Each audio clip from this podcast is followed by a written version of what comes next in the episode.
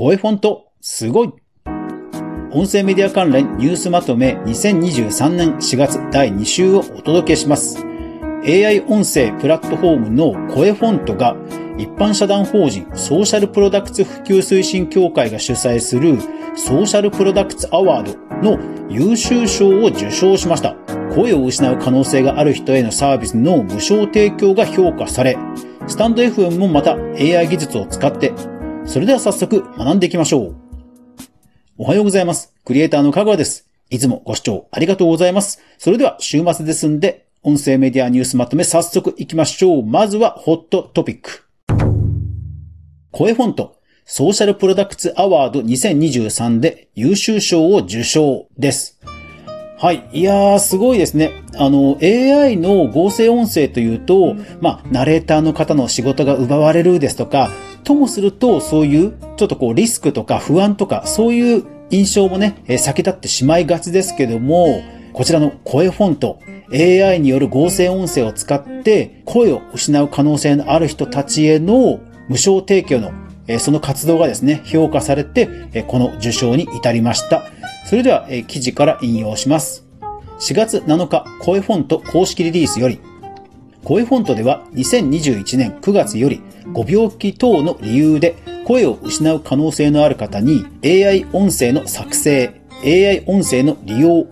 無償で提供してまいりました。2023年4月現在では350名以上もの声を失う可能性のある方々にご活用いただいておりますと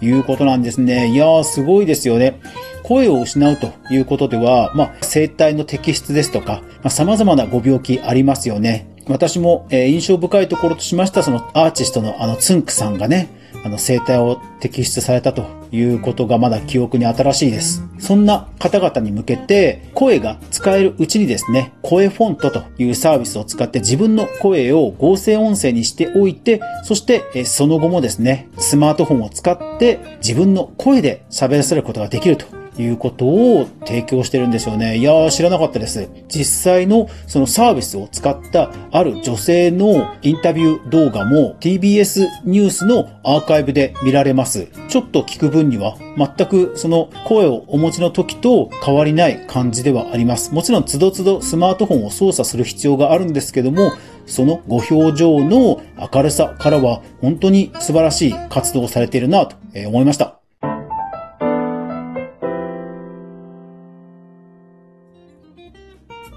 では戦略テック関連いきましょう。まずはこちら。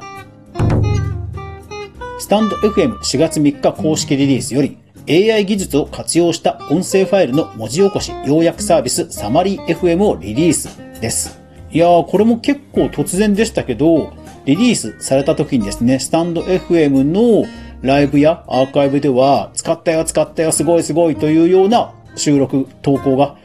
続きました。実際私も使ってみましたが、まあ、今話題になっていますチャット GPT のエンジンを使っていますので非常に精度が高く文字起こししてくれるなと印象でした。現在、スタンド FM では PC ブラウザ、パソコンに向けたウェブサイトの整備をしていまして、まあ、そこの概要欄などにね、使って、例えば SEO ですとか、音声を聞く前に、その文字でそもそも中身をある程度判断していただいて、より視聴につなげるとという、まあ、ことを想定しているんじゃないかなと思います。もちろんこれスタンド FM を利用していない方でも無料で使えますので、ぜひ皆さんチェックしてみてください。では、どんどん行きましょう。海外の音声プロダクション NPR がレイオフを続けているということを、ポッドキャストプロデューサーの荒井里奈さんが投稿していました。ラジオトークの井上香織さんがユーザーアンケートについてコメントしたツイートがバズっていました。サイバーエージェントのアワがですね、アーティストと一緒に作り上げるあなただけの歌の受付を開始しています。スマートスピーカー関連で2つ、Amazon Alexa で声が選べるようになったそうです。一方、LINE クローバーは、えー、終了ということです。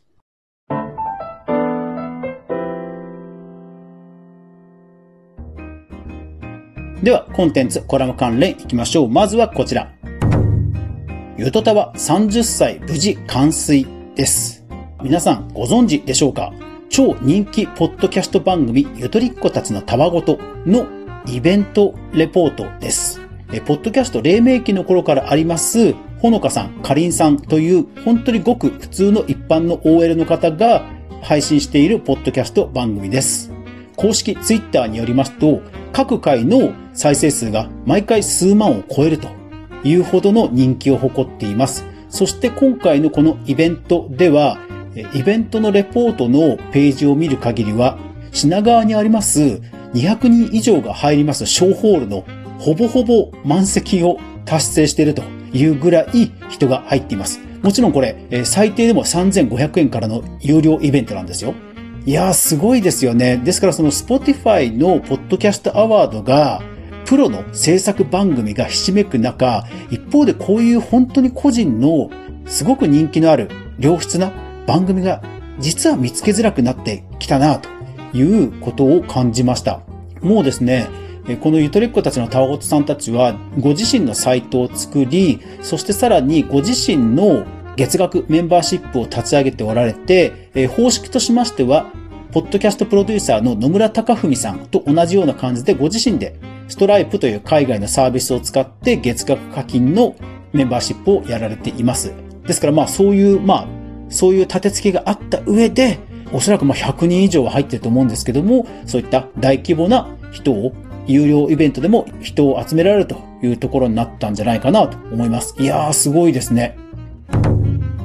では、どんどん行きましょう。えー、ソニーミュージックが VTuber プロジェクトで、えー、さらにオーディオブックも販売するということです。それから TBS ラジオで TBS ラジオポッドキャストのパーソナリティ権を目指した、えー、ノート王というイベントを開催してます。JWave 系列の JAVE 他3社で、ポッドキャストドラマが作られるそうです。それから、ダニエルズさん、ママタルトさん、池田レイラさん、えー、番組が始まってます。漫画アプリ comico で人気の漫画がボイスコミック化、それから Amazon のポッドキャスト制作会社 Wondery の取材記事、それから橋本愛さんの Audible の取材記事、それから人気ポッドキャスト番組チャポンと行こうのクラシコムさんがテレビ出演の話題、愛子さんとマツコさんがラジオ愛を語る記事、などなどです。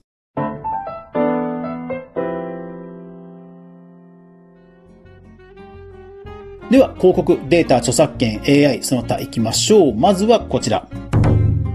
オーディオブック市場2028年に197億米ドル規模に達する見込みです。はい、こちら海外のデータなんですけども、いや、すごいですね。28年には約200億ドルということですから、本当にこう、アメリカは音声が流行ってるんだなと。この間誰かの番組でも、もうむしろ YouTube より、ポッドキャスト、音声の方がメジャーだっていう言い方をどなたかやっぱりしてましたね。いや、本当だから車社会なんでしょうね。ですから一方で、日本のように音声ライブが流行っていないというのも、やっぱり運転中などに聞かれるということに起因しているのかなとは思いました。では、どんどん行きましょう。えー、ワッチャという音声のソーシャルアプリが、えー、調査レポートを出していました、えー、声を生み出す新しい場所ということで、まあ、ユーザーの利用状況のデータを公表してました。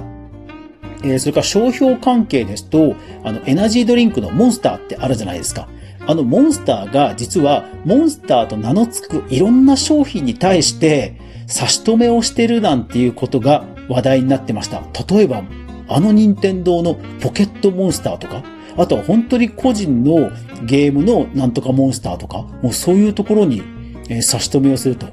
いやー、大手らしからぬね、まさにモンスターな振る舞いということで話題になっていました。世界的パソコンケースメーカーで有名な NGXT が、えー、小スペースのマイクアームを発表してました。Bluetooth でハイレゾのアダプターが出てました。それから iPhone でも使えるダイナミックマイクの MV7 の動画が話題になってました。